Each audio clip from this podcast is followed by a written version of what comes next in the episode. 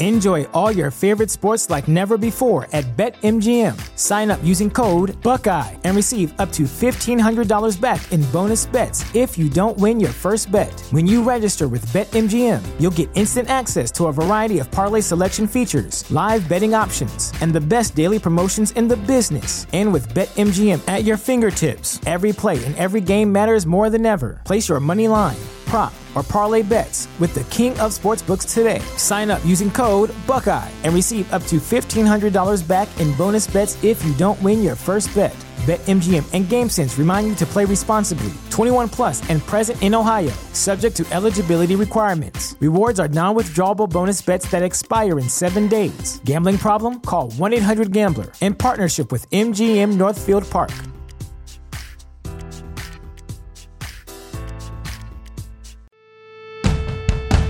The following podcast is going to contain spoilers, along with me, just a regular guy, talking about all the things I love, such as comics, movies, television, music, and books. So, yeah, proceed at your own risk.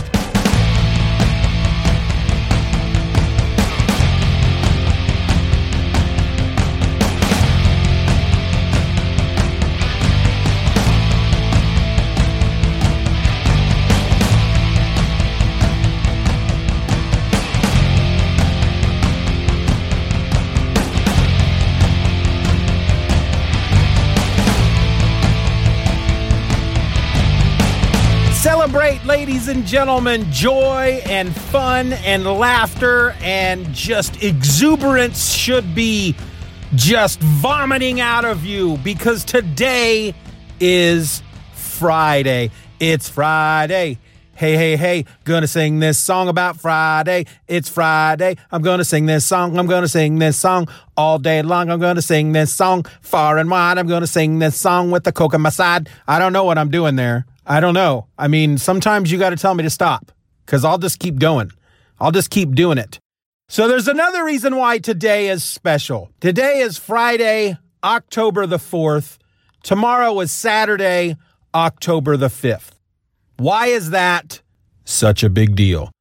Well, tomorrow we will be celebrating the 50th birthday, the 50th anniversary of the airing of the very first episode of Monty Python's Flying Circus. I'm pausing because I'm expecting you all to be joyously being, you know, exuberant, exuberating joyously. That's that's what I'm expecting. I'm expecting you all to be exuberating in a joyous way. I often I love making up words. It's fun. I don't know. Exuberating might be a real word for all I know. Probably not. I don't know. I don't I can't look it up right now. So yeah, 50 years. Now 30 years ago today on October 4th, one of those members of Monty Python passed away. The day before their 20th anniversary, another member of Monty Python, John Cleese, called it the uh, worst case of party pooping he'd ever heard of. So, what I have always done in the past, and what I'm going to try to do today and tomorrow, is I take these two days and I do nothing but watch Monty Python. I watch the show, I watch the movies. If I'm in the car, I'm listening to the CDs. I take the time off of work and I just I just sit around and I do nothing. I just I just bathe myself in silliness from those wacky Monty Python guys. And uh I haven't done it in a very long time. So I'm looking forward to doing it today. But before I do any of that, I wanted to get this episode recorded and sent out to you. Uh, behind the curtain, I'm going to pull open the curtain here to let you see the man behind the curtain. I'm not recording this the same day I released it. So, you know, just so you know, I'm just sorry to, sorry to spoil that for you. But what I want to do today with this episode, I don't know how long this sucker's going to be. But I want to just talk about Monty Python today. I didn't make any notes, didn't write anything down. I'm, I just figured I would sit here and talk about everything that I can think of when it comes to Monty Python's Flying Circus because I used to be just really up inside that whole world. There was a time, oh, 15, 16, 17 years ago, I ran a website called Pythonland, and it was all about Monty Python. And I read a lot. I've read a lot of books, and I've seen a lot of the documentaries, and I've spent a lot of time just immersing myself in that world. And a lot of it I still remember. For example, let's let's just go with the basics here. So Monty Python is made up of six guys. You've got John Cleese, you've got Michael Palin, Eric Idle, Terry Gilliam, Terry Jones, and Graham Chapman. Now, I like to label all these guys, and the labels I feel are fairly universal. I think any Monty Python fan would agree with me. Michael Palin is the nice one. Eric Idle is the greedy one. Terry Jones is the Welsh one. John Cleese is the grumpy one. Terry Gilliam is the American one, and Graham Chapman would be the dead one. Now, five of these guys are from England. One of them is from America. The Eng- Terry Gilliam is the American. The rest of them are all from England. The guys from England, before they got together and started making this show, John and Graham attended Cambridge University uh, with Eric Idle. Michael Palin and Terry Jones attended Oxford in each of their separate university experiences, they were members of their uh, school's like comedy troupe team type thing. I don't, having never gone to college and most certainly never gone to a British college, I don't know. I don't know if that's standard across, you know, just universities in general, that there is some type of club in which you act and do comedy and write and, and perform sketches. That's what these were. One of them, I think the Cambridge group even had their own hall where they could, it had a bar, it served alcohol. They could throw these, these, uh, parties and, and, and people charge people to come in and they would, they would, uh, do their performances. And, uh, whereas the Oxford guys, they had to go rent a hall when they did their stuff. That's the way I understood it. In the meantime, Terry Gilliam, he's in America. I believe he grew up in Minnesota. I think he's a Minnesota guy. And he worked on, he, he was really into the college, uh, his school's uh, newspaper, magazine type thing. And he, he was a big fan of, of Mad Magazine. And he, he, he, uh, he wanted to make something like that that was satirical and funny and, uh, bucked convention, you know, that type of thing. Well, after the fellas all left university, they all individually started writing for this thing called the Frost Report, which was a, a show that David Frost did. Um, John Cleese would also act in some of the sketches on the Frost Report. He has probably it's it's funny when I when I run into people who have heard of Monty Python but really don't know anything about Monty Python, they always assume that John Cleese was Monty Python. And I have over the years have just stopped correcting people, uh, especially those folks that know more than I do, quote unquote. You know, the people that'll tell me, no, I'm pretty sure it was Michael Palin that died. And I just nod and smile and walk away. So John Cleese was probably, he's probably the most iconic. He's probably the most famous.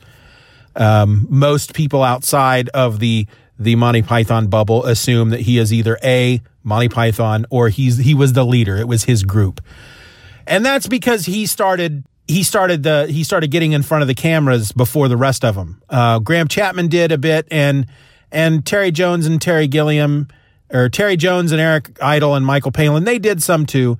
Um, but John Cleese was out there first. He did a lot more TV in front of the camera than the others. Eventually, Terry Jones, Eric Idle, and Michael Palin went off to do a show called um, Do Not Adjust Your Set. It was a children's program. And it was kind it was a collection of sketches, but it also had this uh, this band on there. I think they were called the Bonzo Doodah Band, something like that. The Bonzo Dog Doodah Band. This see my memory's failing me.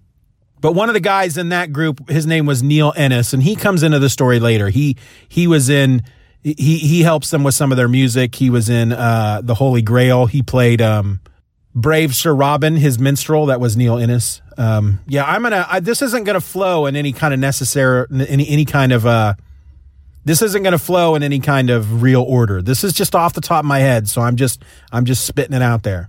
So John Cleese and Graham Chapman they they were writing partners. They would work together. They would write stuff for for whatever various TV shows that they were working on at the time.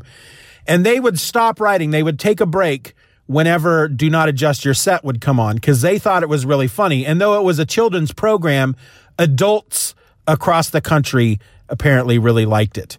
Uh, so at one point, I guess John and Graham thought that they might want to work with uh, the the Terry, Mike, and Eric, and I think it was John that approached Michael um, because really, when it comes for my tastes, Michael Palin is the most talented of all of them. He's my favorite. My daughter is named Palin. That's not a coincidence. And so they got together and they said, "Well, let's let's do a show together." And somehow Terry Gilliam enters into all this. At some point while he was he was back in America and he was working for a magazine called Help, John Cleese I think it was with his Cambridge um, troupe. They're, they they were doing a revue that toured, and they came to New York, and Terry Gilliam had gone to see them perform, and he thought that John Cleese was very funny and thought he could pull great faces, and so he hired him to take part in this. Uh, they called it Fumetti. I believe that's the word. Now I can't remember. I think it's Fumetti. Basically, it's a comic book with photographs. So you take the photographs of the person doing these things and then you put word bubbles over the photographs. And they he did this story where John Cleese plays a guy that falls in love with his daughter's Barbie doll. And so that's how they meet. So after Terry Gilliam graduates college, he wants to he wants to get into the he wants to get into the show business. He wants to write. And so he uh somehow winds up in England and he gets in hold, gets a hold of John Cleese and and uh, John Cleese gets him in touch with somebody else, and then they get him in touch with the the the guys doing "Do Not Adjust Your Set." And he doesn't do a lot of writing there, but he starts doing this animation. So Terry Gilliam, he's the animator. He he he's what brings really Monty Python's Flying Circus. He brings them their unique look because he would do these little cartoons that involved a lot of cutting out of things out of um, classic artwork uh, or magazines and stuff, and he would he would make them move across the screen. And so he gets in touch with these guys. He shows them some of his stuff. They hire him for the show, and uh, then he comes along when they do Monty Python's Flying Circus. So before they had any concept of what they wanted to do, they went and met with the the the big guy at the BBC that makes all the decisions, the guy that decides who and who's going to have a show and who's not. And so the six of them go into this guy's office, and the guy starts asking them questions and goes, "Okay, so you want to do a show? Um, do you have a name?" And they kind of look at each other. No, no, we don't. We we haven't we haven't come up with a name yet. Okay, well, what what kind of show are you going to want to do? Is it going to be a variety show? Uh, we I we really haven't we really haven't given it much thought. Will there be com? Is it going to be sketches? Yeah, uh, yeah, sure. Yeah, there's going to be sketches. Will there be musical acts? Um, I don't know. Probably not. Um, we really haven't we really haven't discussed that quite yet. Will you be doing any anything on film? Um, maybe that probably that might happen. And then the guy just kind of says, "All right, well, I'm going to give you 13 episodes, but that's it." And that's, you know, that's something that would never happen today. There's so many, you know, hoops and hurdles that you got to jump through just to see somebody. And for these these six guys who granted they were known they weren't famous, but they were known. They they had a resume behind them. This guy had enough trust in them based on what they've done before that he just gives them 13 shows. And that's the way they do it in England. They don't do seasons, they do series. So they did the first series, which was 13 episodes. Then they did a second series, which was, I believe, also 13 episodes. They did a third series and John Cleese was kind of, I don't know if I want to do this third series, but he did it anyway. And they, they did 13 episodes of that. And then when they did a fourth series, John Cleese said, I, I don't want to do it anymore. And again, by this point, John Cleese had been in front of the camera much longer than the other guys. And he has gone on record many times to say that he felt by that point they were repeating themselves a lot. He didn't think they were being as original as they used to be. And he was just kind of tired of it. And so he he left the group and they decided to go on with the fourth series, but they only did, I think it was six episodes. There's 45 episodes in total of Monty Python's Flying Circus. And when you think about that for a second, you think about stuff that's on TV nowadays. um, some of the big shows that everybody's always going to remember Friends, The Office, you know, shows like that. And you think of how many episodes there are. And then you think about a lot of these, a lot of people that do comedy these days, they will still say, well, you know, Monty Python was a big influence of mine. And then you go and look and they've got 45 episodes. I mean, that's a lot. That, that was a lot for back then. But looking at it now where, where people are doing 200, 300, 400 episodes, it's like 45? Really? And these guys are a big influence? Yes, 45 episodes. Um, not a stinker in the bunch there are some there are some episodes that I I don't I don't enjoy certain areas. I just it's like all right, yeah, that's funny. But every episode, good episode.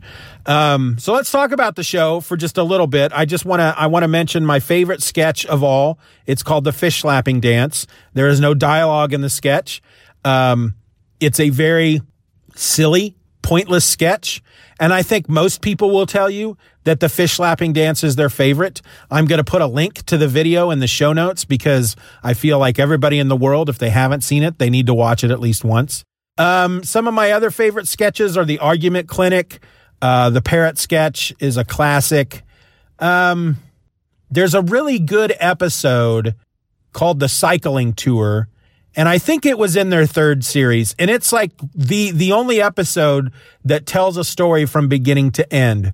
And Michael Palin is the guy named Mr. Pither who is taking a cycling tour. He's on a bike. He's taking a cy- cycling tour of North Cornwall, and he ends up in Russia somehow. It's it's it's pretty funny. They have another one that's kind of almost close to a to a complete story in one episode, and that's they do a sketch called the sci-fi sketch that lasts most of the episode about aliens that look like blancmanges that come down and turn everybody into turn all of England into Scotsmen so that they can win Wimbledon because apparently the Scottish are not known to be good tennis players. So if the entire country are Scotsmen, then the Blancmanges can play tennis against them and win because the Scotsmen are not good tennis players. That that I have a, a fond memory of that. Um, Arthur Two Sheds Jackson, some of the some of the original ones, the man with three buttocks. Um, the Piranha Brothers is a great sketch. It's just a it's like a, a documentary about these two gangsters, uh, the Piranha Brothers, and the, the the terror they caused in England. There's a really good um, kind of news program, news magazine type sketch about what they call the mouse problem, which is young men dressing up as mice. That's really funny. It's it's it's handled as if you know these are are men who have become homosexuals, and it's a problem that they have to deal with, or men, uh, you know, teenagers. Uh, experimenting in drug with with drugs and whatnot, and it's you know it's like the society, the societal uh, issue that's cropping up that that the young people are just flocking towards, and it's dressing up as mice, going to parties, dressing up as mice, eating cheese.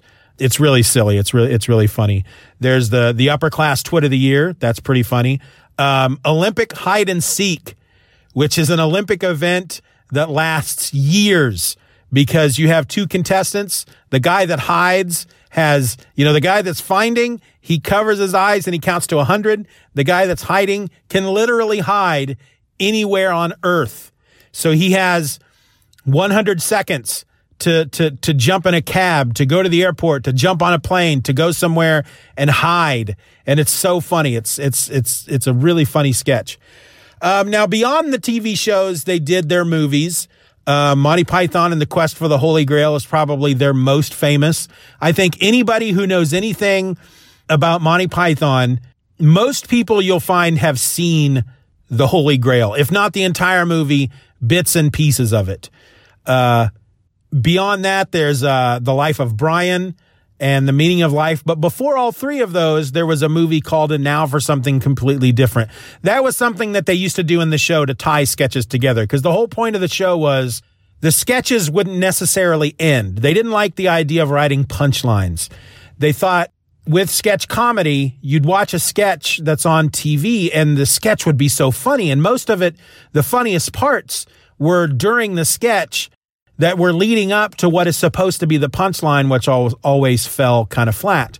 And so they didn't they they tried not to do punchlines. They they would uh one sketch would lead into another and a lot of the ways they would tie tie things together and let it flow kind of a stream of consciousness type thing was Terry Gilliam's animation. But another thing they would do is they would have John they would just cut to John Cleese sitting at a desk in a suit and tie and they'd have the desk in an alley or out in the forest or just wherever and he would say he would look at he would be on the phone or something and he'd hang up and he'd look at the camera and he'd say and now for something completely different. And then they would do something else which is brilliant. And uh, so they had this th- this movie called uh, and now for something completely different and it was just a film version of a lot of their sketches. So basically take one of their episodes and uh, take like all the best sketches from the first season basically and create a super mega episode out of it that's about 90 minutes long and it's on film. That's what and now for something completely different was. And it was funded by if not Hugh Hefner, basically it was the one of the guys that ran the Playboy Club in London really liked Monty Python and he helped he helped get this movie made. Um, which is really one of the problems with the Monty Python movies. It's the reason why you can't go out and buy a box set. Each movie was made by different movie companies. Life of Brian, for example, um, so they write this movie that is about a guy named Brian who is born literally three to four doors away from Jesus Christ. And uh, it follows this guy's life, and he is mistaken for the Messiah. And it's it's uh, it has a lot to say about the church. Doesn't have a lot to really say about the about religion in general, but it's more making fun of the church. And so a lot of people were really upset by this movie. And I guess the the the movie studio that was that was going to put it out at one point the head of the movie studio as they were getting any everything ready to go and they were ready to start filming they'd done all this pre-production and everything the head of the studio gets a hold of this script and he goes whoa we can't make this movie this movie's making fun of jesus and it doesn't never in the movie do they make fun of jesus at all and so he says nope we're not doing this and the pythons ended up having to take the studio to court because they'd spent a lot of money they'd made the the arrangements. They had a contract. They'd spent all this money in pre-production, so they had to take them to court. And then, but then they couldn't get this movie made. And in steps George Harrison from the Beatles, who is a huge Monty Python fan, and he puts up some of his money. He takes a loan out on his house. He gets a lot of other of his rock star friends to put the money together. He creates a film studio called Handmade Films, which I think is still making movies today just to make this movie, just simply because he wanted to see this movie get made. He wanted to watch the movie. That's how big of a fan George Harrison was. He just wanted to watch the movie. And none of the Pythons, they knew that he was he was he was funding it.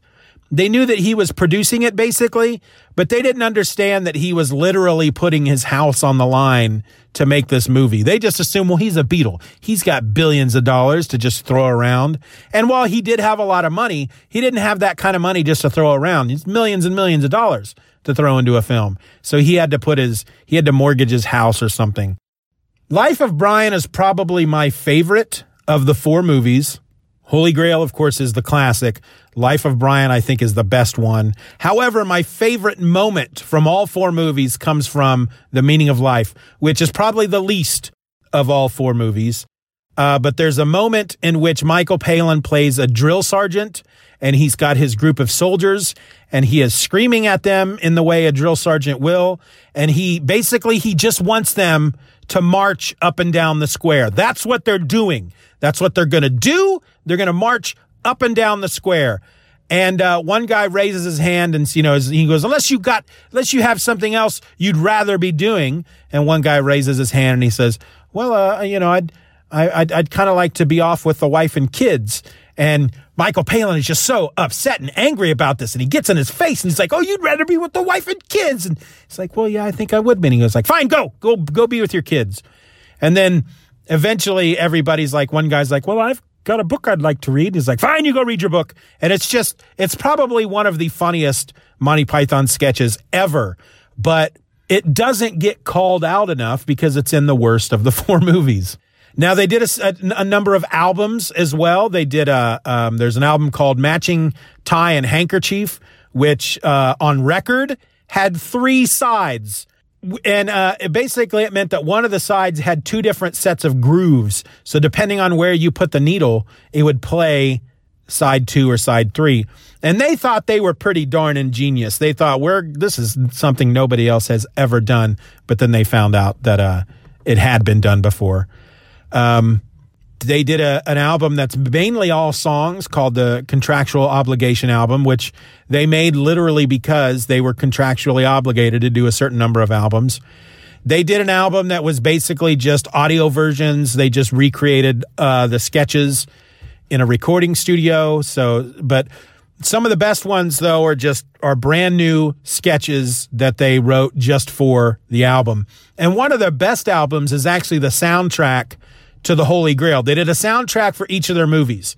And so when uh when the Holy Grail soundtrack, it's like they they they had this opportunity to do the soundtrack for the Holy Grail and they just went all out. And while there is stuff from the movie in the soundtrack, there are brand new audio sketches in this soundtrack, and some of them are just some of the best. And then Life of Brian came along, and they were like, "Well, we'll, we'll put in a little. Effort. we're not going to put in as much effort as we did on the Holy Grail." And so they did the Life of Brian soundtrack, and basically it was just all the new stuff is just Eric Idle and Graham Chapman. And Graham Chapman is like the voice guy who introduces the sketches, and Eric Idle is the guy in the booth. And so he's like the producer, the director, and uh, whenever Graham has questions or he gets something wrong, Eric Idle will come in and, and, and help him and fix it out. And then I don't really remember uh, the life of or the meaning of life soundtrack being anything other than just a collection of the sketches and audio. That's all I remember it being. Now, Monty Python has been a big part of my life since I was a teenager. Um, I don't remember how old I was when I first discovered Monty Python. I know my dad was watching The Holy Grail whether he had rented the video or it happened to be on TV some night. I don't remember. I just remember walking into the room and he and and the the scene there's a scene in the Holy Grail if you have not seen it where two knights are fighting, a black knight and a green knight. And the black knight ends up winning and then Arthur, King Arthur comes up and he wants to cross the black knight's bridge, but the black knight won't let him cross. And so they have to fight and then Arthur cuts off his arm and uh, the Black Knight's like, eh, doesn't hurt. And they keep fighting, and he cuts off his other arm, then he cuts off one of his legs, and he cuts off his other leg. It is, it's, it's very violent, but hilarious at the same time. And so I walk into the room as my dad is watching this, and the, the two knights are, are fighting at the beginning, and I'm like, ooh, I love stuff like this. Knights with swords and so I kind of just stop and I'm watching, and my dad doesn't tell me to beat it. You know, my dad's not like, hey, take off. You're not supposed to watch this. And uh, the Black Knight kills the Green Knight in a very bloody way. And I'm like, oh my goodness. And my dad starts laughing. And I thought, well, that's, I guess that's funny, I guess. And then I end up sitting down and Arthur comes in and that whole thing goes on and he cuts off the Black Knight's arm. The, the, the first arm that he cuts off and blood goes squirting out of the, of the, the arm socket. Psst. And my dad is just cracking up and I'm, I'm realizing that yes, this is very funny. And uh, I remember, uh, all I can remember the first time I ever saw any Monty Python was that scene, and then the scene where the Black Knights or the the French Knights launch the cow over the castle wall, which was the funniest thing that my young mind had ever seen up to that point in my life. So then I discover that there's this show on PBS that they play after Benny Hill, which Benny Hill I thought was, it was all right. It had uh, half naked girls in it. That was kind of cool. But uh, I stuck around and started watching Monty Python and didn't watch a lot of it because it was on at weird times and I could never it wasn't like regular TV where I knew at Saturday it's on Saturday night at seven a new episode of Monty Python would be on. And I didn't know that these were not new episodes. I didn't know that it had been airing on on British TV for a few years, and it wasn't until just recently at that time that that one of the that a a PBS station in Texas started airing the shows, and then it, then all the other PBS stations across the country started airing the shows, and that's how Monty Python got really big in America. I didn't know all that. I just knew it was a show on PBS. I didn't know when it was on. I would catch it every once in a while. I thought it was funny. But as I as I would continue through my school career, I would start watching. Uh, I I would rent Monty Python and the Holy Grail. I would rent Life of Brian. I would rent Meaning of Life, and um, and now for something completely different. There was a, a video store where you could rent videos that had some of the videotapes that had the episodes on them, so I would rent those. But my senior year in high school, a buddy of mine comes up to me and he says, Hey, we should do forensics this year. If you're not sure what forensics is, it's not the art of crime scene investigation. It's also a, it's a, uh, it's like a, an acting competition team. It's, it's, uh, you can do poetry or prose or you can two of you can team up to to to duet acting. You can do improvisation, and we did duet acting. So we got to pick a scene and act it out. You had like five minutes, five to seven minutes to do a scene, and uh, I was like, I'm not. I don't really act. I don't. That's not something I do. And he goes, We could do something for Monty Python, and I said, I'm in. And so we really wanted to do the Black Knight scene from Monty Python, but it's not that long. We you have to be over a certain amount of time and you have to be under a certain amount of time. You have to you have to hit. You know, you you you can't do any less than five minutes. You can't do any more than seven. Something like that. Well, the Black Knight scene wasn't long enough, so we asked our the, the teacher that was in charge of forensics. We said, "Well, can we can we combine scenes from the Holy Grail and make it into one scene?" And she said, "Sure." And I think nowadays, because my kids, Simon has gone through forensics, and I think the rules are different but it was something that they allowed us to do then. And so we managed to combine. There's a scene in the movie called the Constitutional Peasant Scene, in which Graham Chapman comes up. He's he's riding his fake horse along a road, and ahead of him is Michael Palin pulling a cart, and uh, he can only see him from behind. And the guy is wearing rags, and he says, "Old woman," and Palin turns around and he says, "I'm a man," and that's that's actually not the line. I I could tell I could do the scene for you from from heart right now, but I'm not gonna. Anyway, we took that scene and we managed to combine it with the Black Knight scene. Um, we go to our first meet and we win a gold medal. We never did that well the rest of the year, but we won a gold medal the first time out, which meant we could go to state, and we didn't do all that well at state. Um, but then it wasn't until the following year I'd I'd graduated.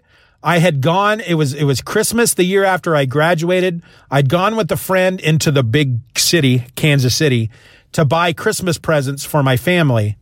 And while we were there, we were in a record store and I found a Monty Python CD called The Final Ripoff. Now, this was before I had known about the movies at this point. I had known about the TV show. Um, but I still really wasn't watching a lot of I haven't seen I hadn't seen all of the TV show. I'd only seen bits and pieces. Uh, but I find this CD, it's a double CD set called The Final Ripoff. I since learned, uh, you know, at some point after that, that it was a compilation of like, you know, it was a best of of their others of their other, other albums. And I go home that night and uh, everybody else is in bed. I'm living at home with my with my parents. Everybody else is in bed.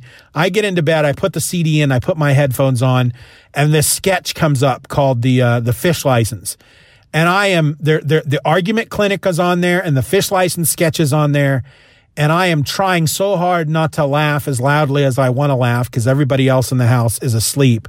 But at the same time, I'm cursing myself because I'm thinking, if only I had known more about Monty Python when I was in forensics, we could have done the argument clinic. We could have done the fish license. We could have done the parrot sketch. There was so much we could have done that I didn't realize was out there and available. And so that made me that made me happy and sad at the same time. Um, but it was at that point that I really started actively seeking out everything I could find about Monty Python. There was a uh, um, one year Comedy Central got the rights to Monty Python, and so they were going to air. They were they were going to start airing all the episodes, and to celebrate. Um, on New Year's Eve, they did a, a, marathon where they played all of the episodes back to back. Now, granted, this is on Comedy Central, so there were commercials in there, and these shows were, air, you know, originally made to air in England, and they didn't do commercials during the shows. I don't know if they did commercials at all, but so these shows were built to not have commercials in them. So you really break up the flow by putting commercials in. But I knew that they were going to air all the episodes. I hadn't up to that point. I don't think I had seen every episode. So I went out and bought a stack of videotapes and I got my sleeping bag and put the tape in the VCR and the first as soon as you know 2 minutes before the first episode aired I hit record and then I just sat and watched. And I knew that those videotapes had 6 hours on them. And so as it got into uh into evening into nighttime I would put in a tape before bed. I would lay down. I'd set my alarm for like five and a half hours. The alarm would go off. I'd get up I would uh, wait until the episode that was playing would end, take the tape out, put a new tape in, and I ended up taping every episode. And then I was able to watch them all. And man, I just studied these episodes. I would watch them all the time. I'd listen to the albums. I, I eventually got all the CDs. I even bought them on record. I mean, Monty Python has been a huge part of my life for decades. And I really don't think I would be the person I am today without Monty Python and the influence it had upon me. And as a, you know, there, there's a book out there. Everything I learned, I learned from watching Monty Python, and a lot of their humor was intellectual. There, there were there are times where something will come up in the news or, or history or whatever about some member of a British government from back in the '60s, and I'd go, "Oh, I know that guy. He's from Monty Python sketch," and uh, they weren't they weren't like uh, current political. They would mention some political figures every now and then, but that's the thing with Monty Python is that they weren't they weren't timely. So you don't watch the sketches today and go, I don't I don't understand that because they're talking about stuff that happened back in the 60s and I don't I wasn't alive back then I don't remember any of it. It's it's timeless comedy. It really is. And it was such a huge part of my life. It made me who I am today and it's why we celebrate the 4th and the 5th. Now, the fourth, again, it's the day that we lost Graham Chapman, but we don't, I don't spend the day mourning the loss of the man. I spend the day celebrating what he gave us while he was alive. And then tomorrow, Saturday, we'll celebrate just the fact that Monty Python uh, is out there and they're still doing their thing. They, uh, a number, a few years back, they did a live show. Um, mainly to make money because they got sued over something. They had these court costs they had to pay, so they they did this reunion show, the series of reunion shows to to pay all their their legal defenses. So hey, I've been talking long enough. I could probably talk for another half hour more, uh, but I'm not gonna. I'm just gonna go ahead and leave you with that. Monty Python. Let's celebrate that those guys are out there. Let's celebrate what what they've given to us. Fifty years. 50 years of Monty Python. It's an amazing thing. I'm sure we're going to see all kinds of fun stuff this month from the guys. Um, unfortunately, most of it will probably be over in England. Hopefully, it'll find its way over here. But uh, yeah, celebrate, folks. Plus, it's the end of the week. So I guess that means I'll see you on Monday. I'm out. Just another fanboy is a. All right, hold on, hold on, hold it, hold it. Pull them horses back in, people. I'm not done. I said I was done, but I'm not done. I have to break back in here because I was, as I was editing this podcast, this episode, it dawned on me that I neglected to mention someone who is rather important in the entire history of the Pythons, and that is Carol Cleveland. She is considered by many, as well as the Pythons themselves, as the honorary seventh member of Monty Python. She, of course, was not one of the originals. She doesn't do any of the writing. She was brought in during the first season, the first series, to play the part of a sexy woman. Basically, when it came to uh, parts with women, typically the guys would just play those parts. They would dress up and drag because they didn't, they'll, they'll be the first to admit they don't know a lot about women. And, uh, so the parts that they would write for women would be just like silly old ladies and they would just play those parts themselves. But they had a sketch called the marriage counselor sketch. And, uh, it had Michael Palin come in with his wife to the marriage counselor to get a bit of marriage counseling. And the, the marriage counselor was played by Eric Idle and the problem that he was having with his wife is that she seemed to, to, to not pay much attention to him and that maybe she was stepping out on him. Well, his wife is played by Carol Cleveland, who is a very attractive woman. And right away, there is a connection between her and Eric Idle. And as Michael Palin's character is explaining what's going on, these other two are just ignoring him completely. And they, they end up going back behind a screen to, uh, take off their clothes and do silly and do adult things. Um, all the while, Michael Palin, who's playing a very weak minded man, he gets kind of pushed out into the hallway while they do their thing.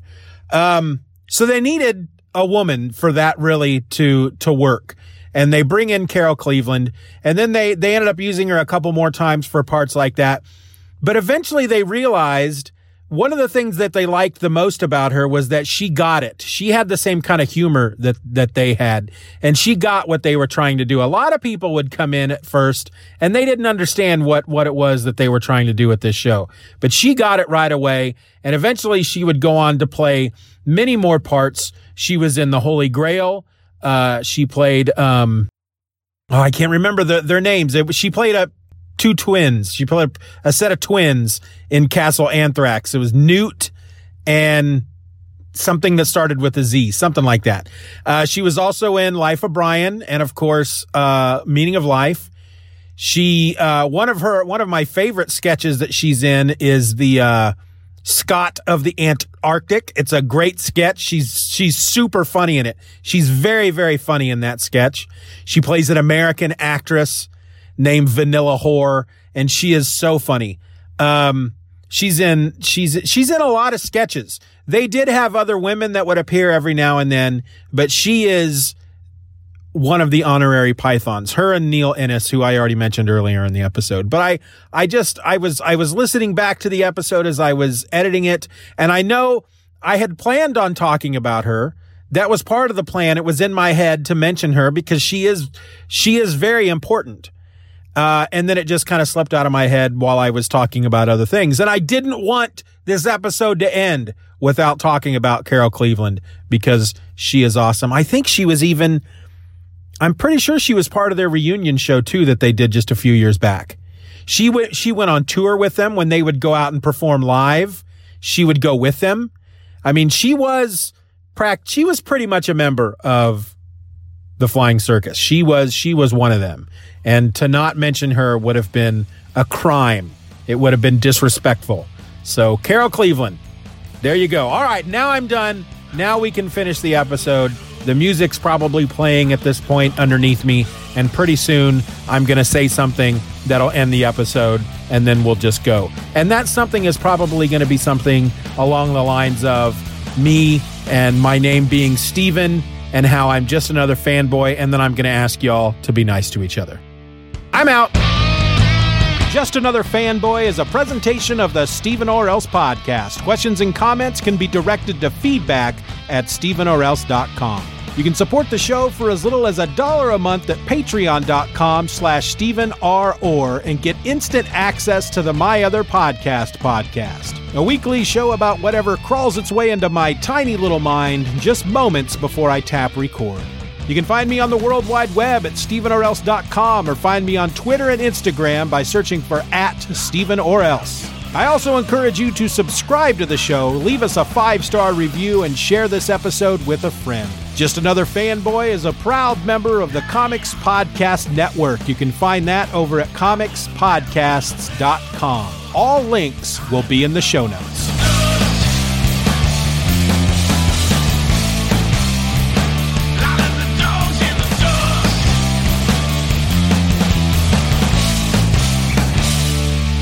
Bye bye, Daddy. Bye bye, Daddy. Good job.